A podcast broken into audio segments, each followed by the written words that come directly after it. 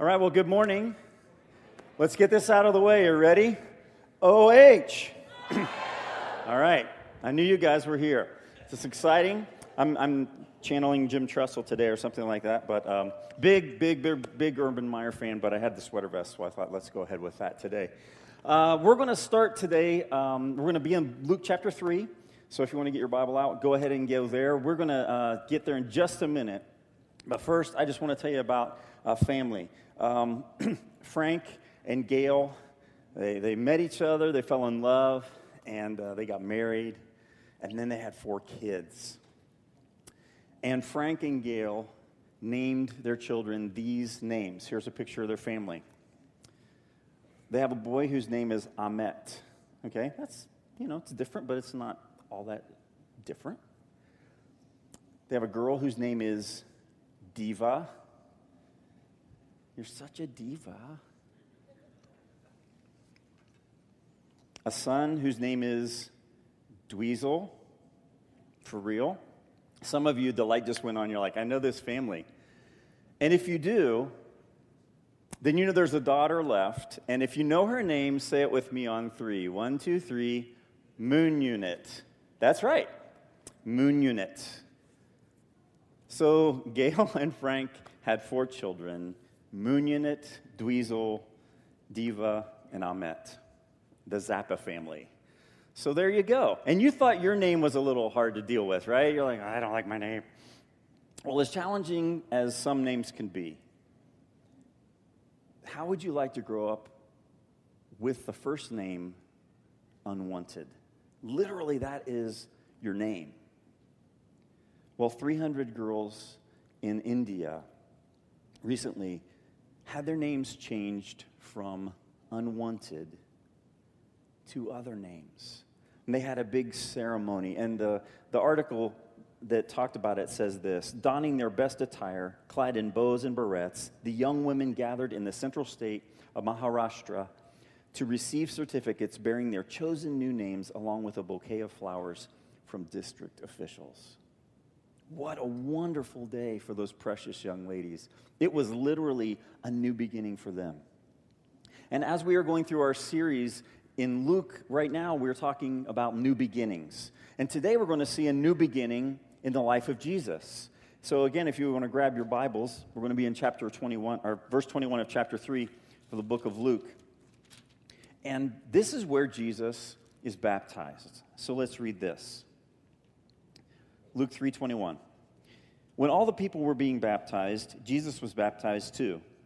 And as he was praying, heaven was opened up and the Holy Spirit descended on him in bodily form like a dove.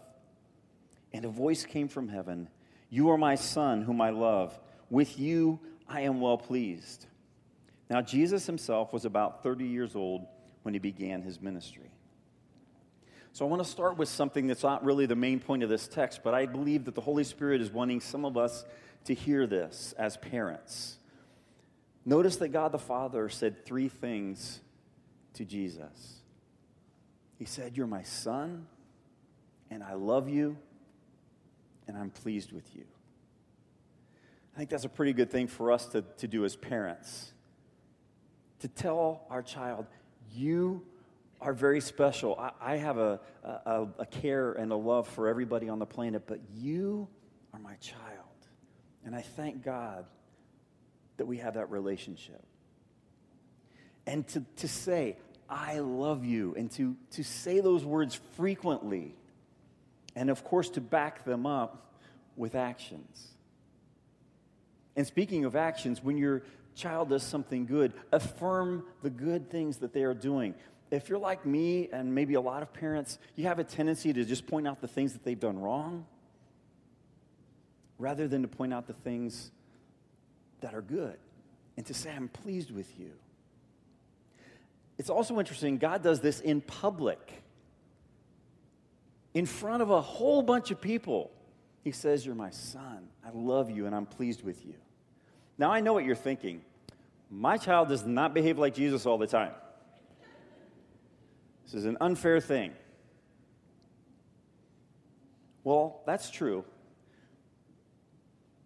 But if you follow that perfection out, what did the perfection of Jesus lead to? It led to his death for imperfect you and imperfect me and our imperfect children. And God the Father allowed that and watched that. And I don't think I would want to trade places. But I do think God the Father gives us a great example. So tell your kid, I love you. I'm glad you're my child. And I'm pleased with the good things that you do. All right. Let's go then to the what I think may be one of the main points of this text here with Jesus and, and his new start. He is accepting the Father's will for his life. He is submitting to the will of God. He is saying yes. And he is embracing this life with the Father, this ministry that he's going to begin. And as um, Jesus is praying, as Jesus is praying, he's being baptized. The Holy Spirit then descends. And the voice of the Father says what we just talked about. And so, here in this one snapshot, you have what we call the Trinity the Father and the Son and the Holy Spirit all together in one. Now, sometimes Christians have been accused of worshiping three gods. We do not worship three gods. We worship one God with three persons the Father, the Son, and the Holy Spirit. And each of those parts of God has a distinct role. And to be honest, we can't fully explain it. We, don't, we can't comprehend it. It's one of those mysterious things of God. And to a certain extent, this baptism of Jesus has a little bit of mystery to it as well. Why did Jesus get baptized? We understand why the people who came were being baptized because John was saying, You need to repent and be baptized. But Jesus did not sin. So why was he doing this? Why was he coming here and, and saying yes to being baptized? Well, again, it's primarily because he's accepting this new beginning in his life, this new ministry, this new opportunity that God has for him. But he's also submitting to the Father in obedience. And that's part of what we do when we are baptized. But I think there may be something else that, that could be at work here. All of the people who were being baptized were sinners. And so Jesus, as he came from heaven to earth, identifies with us. And he says, I'm going to connect with you here. I'm going to meet you here. And Jesus meets with the sinners in baptism. Now, he did that the very day he was baptized. He wasn't the only one. There were all kinds of people being baptized. So he was connecting with them. But whenever someone is baptized today, they too are connecting and meeting with Jesus. Now, I've said the word sinners a couple times. I know we don't like that word anymore, right? We, we, don't, we aren't comfortable with being called sinners, and we're less comfortable with calling someone else a sinner. But we need to understand that that's kind of where we are without Jesus. We are, we are in a place where our sin has separated us from God. And so we need then to respond as sinners in repentance to the call that God is making on our lives. And baptism is a part of that response. Now, we're going to talk for, about baptism for a minute, all right? this is one of those topics. If you get a, like a bunch of theologians together at a theological conference or something, and you want to have some fun, just get them, make sure they're all from different groups, you know? You don't want them all from the same group. You get them sitting around a table and you say, So, what is the uh, significance of baptism? And it's like fireworks, man. it's like everybody just starts yelling, and not really yelling, but they might. But um, they start talking about what it means and what the importance is, and all of these different kinds of things and different perspectives. And there's a lot of confusion about this topic. And so, for just a minute, I want to and really is going to be brief. I just want to touch on some of the confusion and some of the challenges um, that have come up over this issue. And these are a few reasons that people struggle with the importance or whatever you want to call it, the significance, the place of baptism. All right? One question, one, one conflict that comes up is that Today, there are people who are baptized who are not believers. And there aren't any examples of that in the Bible. You can't find anyone who was baptized who hadn't made a profession of faith themselves. They hadn't confessed who Jesus was. Now, the most obvious one of these is, is babies. And we're not attacking anybody. We're just saying that you can't, these people are leaving for a reason, I promise. like, yeah, we're out of here. Start talking about baby baptism.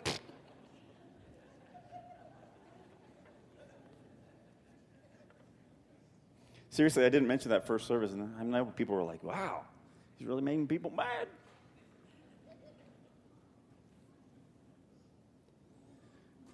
But it doesn't apply just to babies. It applies to anybody who has been coerced or forced or pressured without honestly believing who Jesus is. And if you look back in the history of Christianity, there are some really, really unfortunate incidents of this.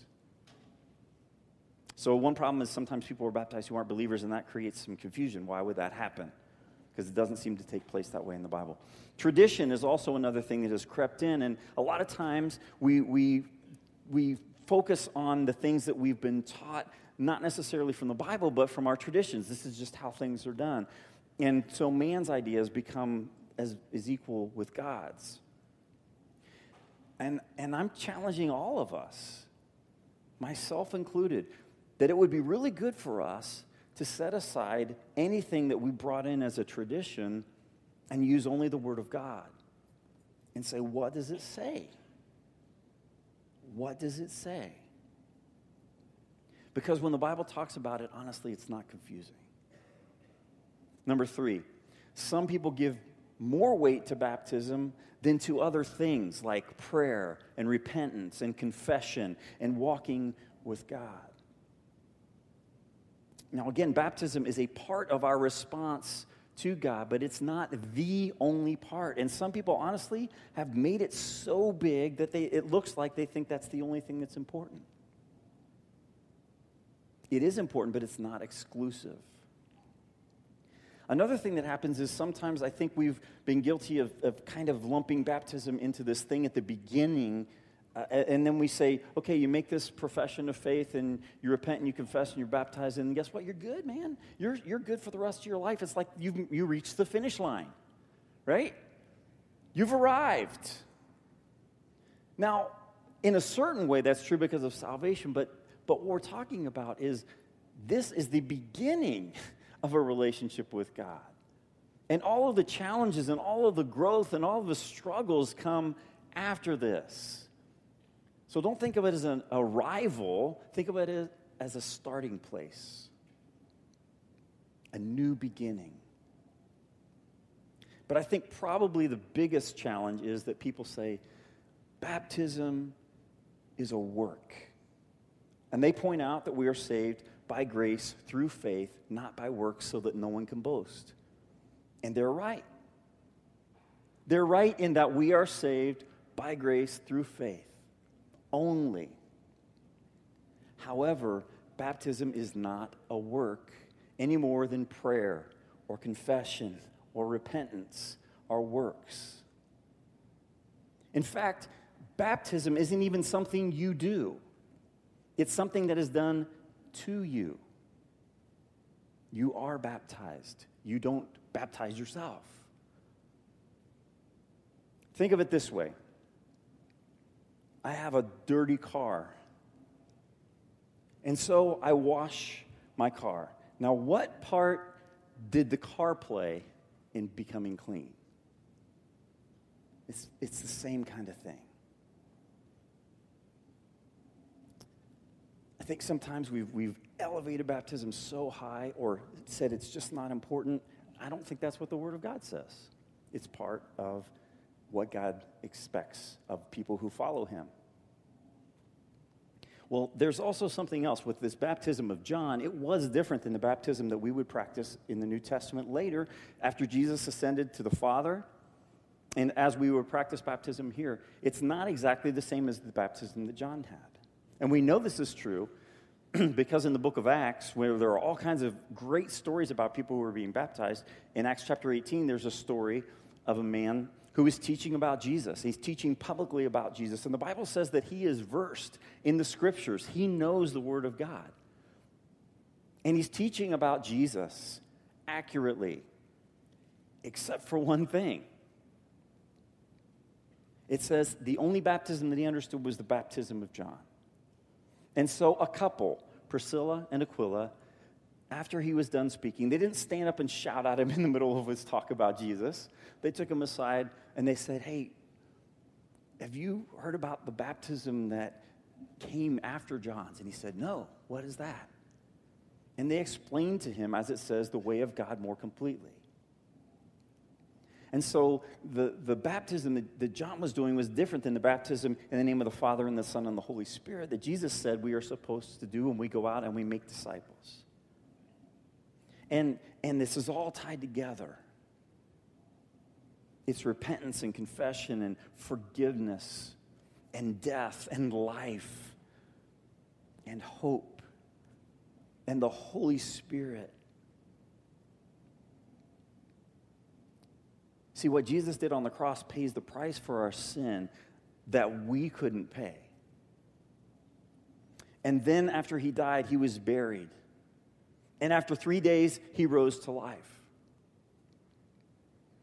And in the book of Romans, Paul has a great symbolic connecting picture for us. He says this in Romans chapter 6, starting in verse 3. Don't you know that all of us who were baptized into Christ Jesus were baptized into his death? We were therefore buried with him through baptism into death, in order that, just as Christ was raised from the dead through the glory of God the Father, we too may live a new life. If we have been united with him like this in his death, we will certainly also be united with him in his resurrection. So, a lot there. A lot there.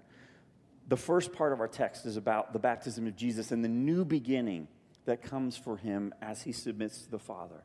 And that's the same kind of thing that would happen for us. As we are baptized, it's a new beginning, it's a connection with Jesus. And Jesus meets people in baptism. Then we go on to the second part of the text, and this is a much longer part, but we'll actually talk much less about it, and you'll see why if you've looked ahead. Although you could talk about this for a long time, we're going to make it fairly brief. But after Jesus is baptized, it says he begins his ministry, and then it goes on to tell the lineage of Jesus, his ancestors. If you read the Bible and you're honest, most of the time you start through the list and you go down then to chapter 4. Don't lie.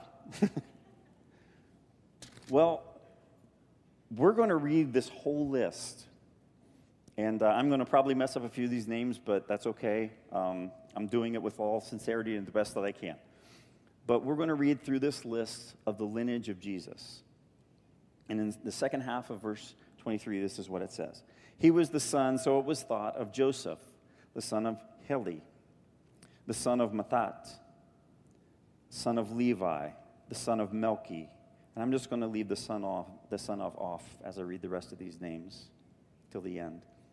Jannai, Joseph, Mattathias, Amos, Nahum, Esli, Naggai, Maath, Mattathias, Samin, Josek, Joda, Joanan, Rhesa, Jerubbaal, Shealtiel, Neri, Melki, Addi, Cosam, Elmadam, Ur, Joshua, Eliezer, Joram, Matthat, Levi, Simeon, Judah, Joseph, Jonam, Eliakim, Melea, Menna, Mattatha, Nathan, David, Jesse, Obed, Boaz, Salmon, Nahshon, Amminadab, Ram, Hezron, Perez, Judah, Jacob, Isaac,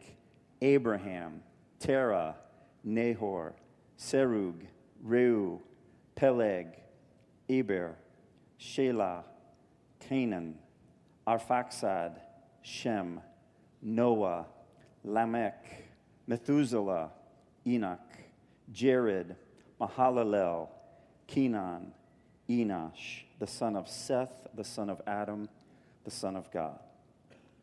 Now, to Jewish people, this was very significant. It was important because they wanted to know their heritage, their ancestry, their lineage. And some of you are this way as well. You try to trace it back.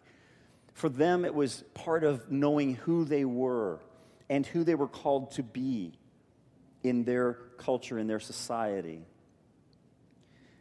And as you heard the names there, I'm sure some of them jumped out at you.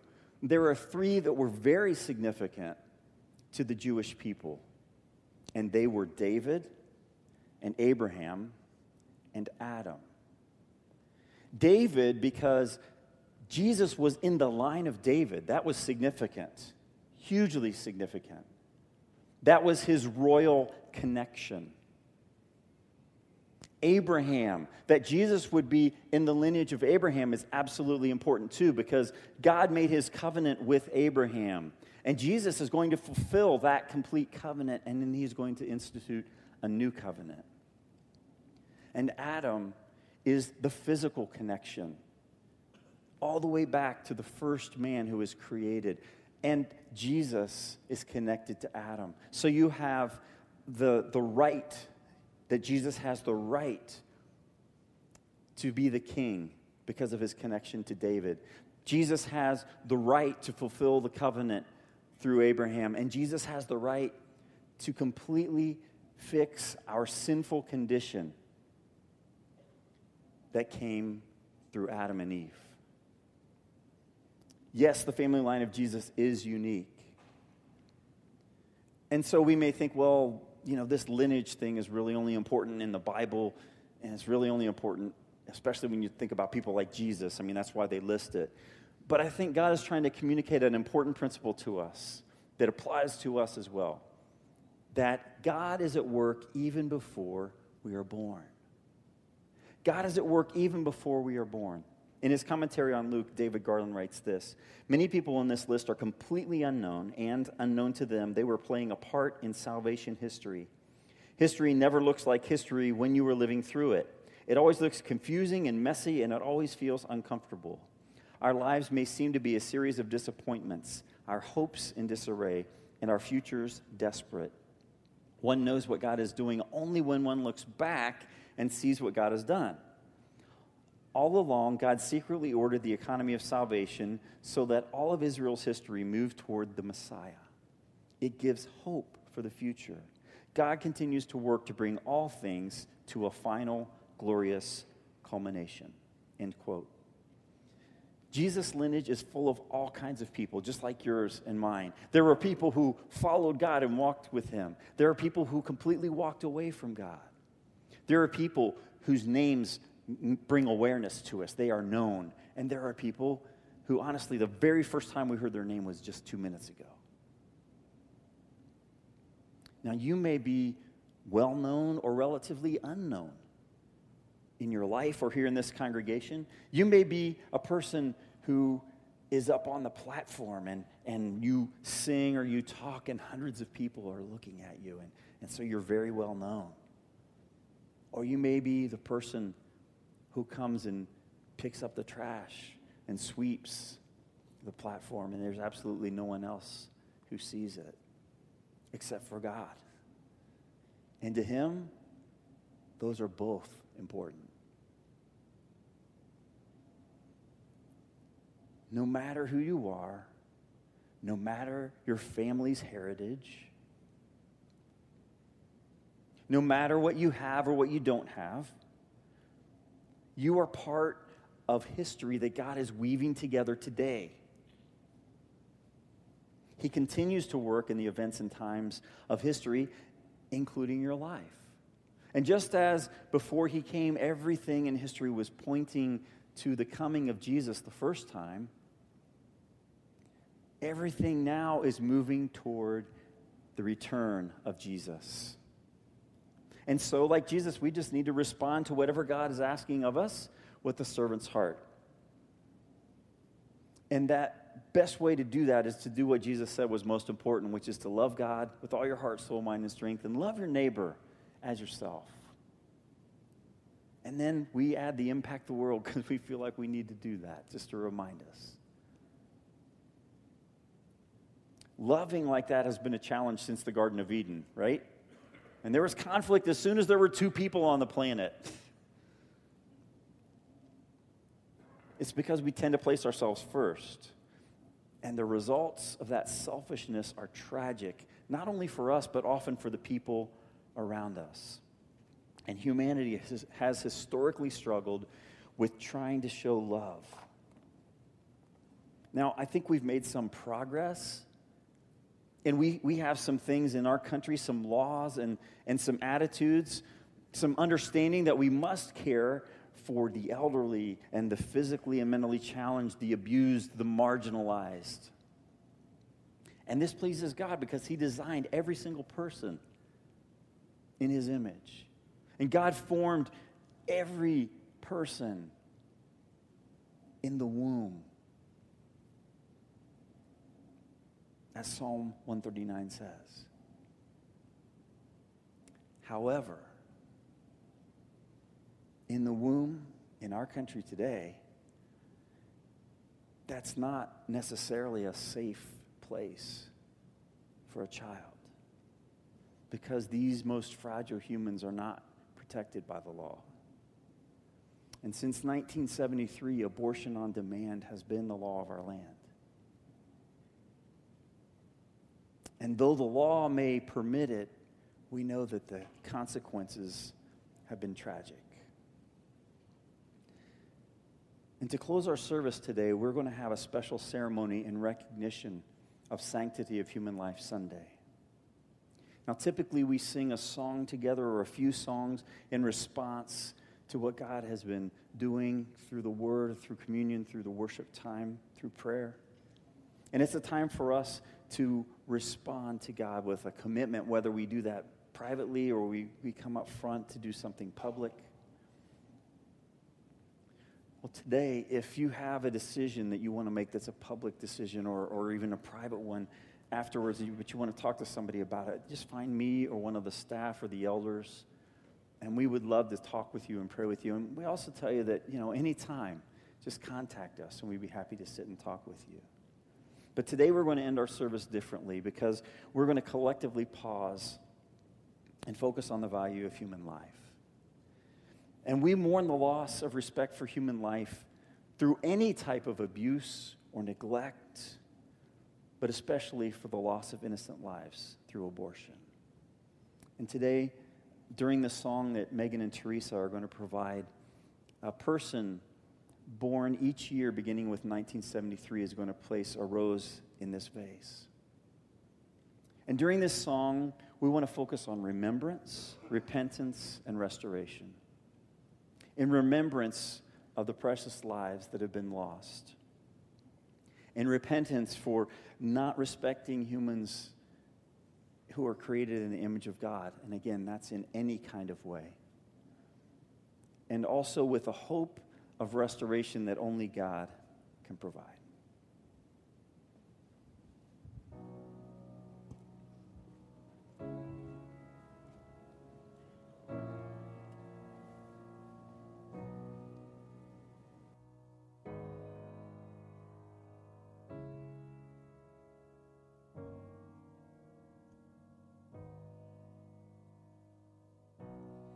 I've had the same dream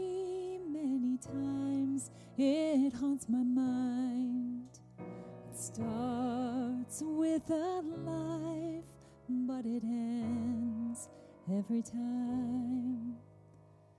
Oh, so many faces that this world will never see. Reason for your life, but your heart will never beat. May the tears fall down. Let them soften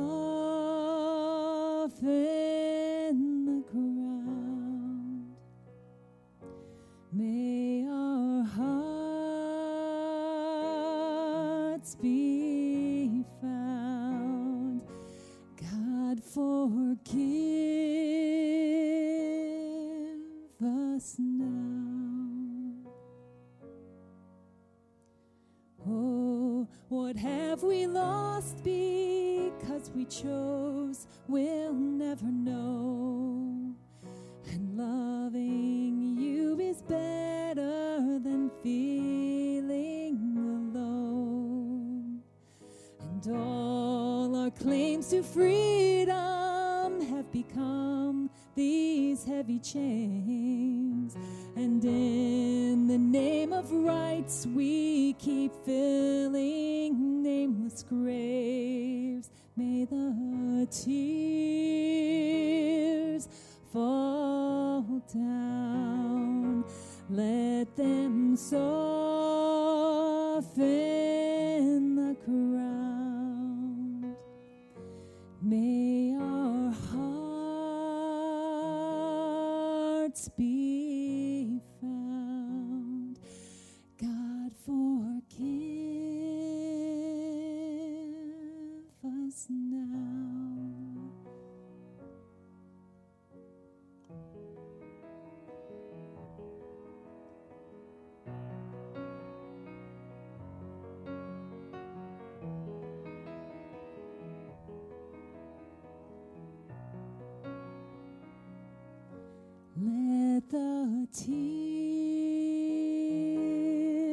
fall down.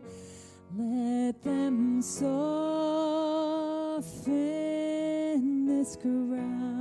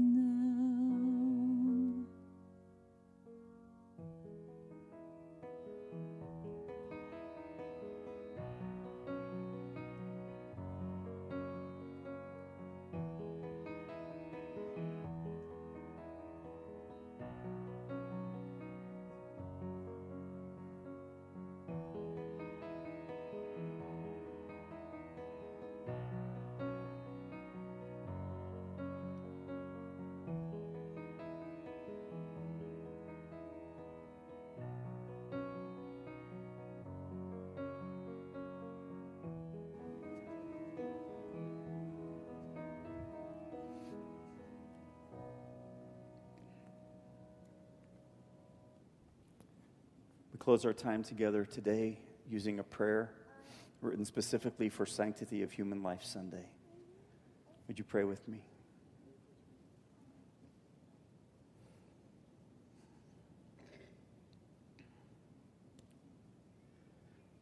Loving God, in your goodness, you have given us the gift of life. We ask your pardon and forgiveness for our failure to protect and respect this gift that you have given us. We pray that with your grace, all people will respect, revere, and protect all life, and that we will be especially sensitive to the lives of the unborn, the abused, the neglected, the elderly, and those with special needs. May today be a new beginning for anyone who has been less than faithful in your desire that every person, from conception to final breath, would be treated as precious. Guide all who make decisions about life that they will do so with wisdom, love, courage, and compassion. We pray this in your name, the Father who gave us life, the Son who saved our lives, the Holy Spirit who seals our lives for the day of redemption to the praise and glory of your name. Amen. The Lord bless you and keep you. The Lord make his face shine on you and be gracious to you. The Lord turn his face toward you and give you peace. Have a good week.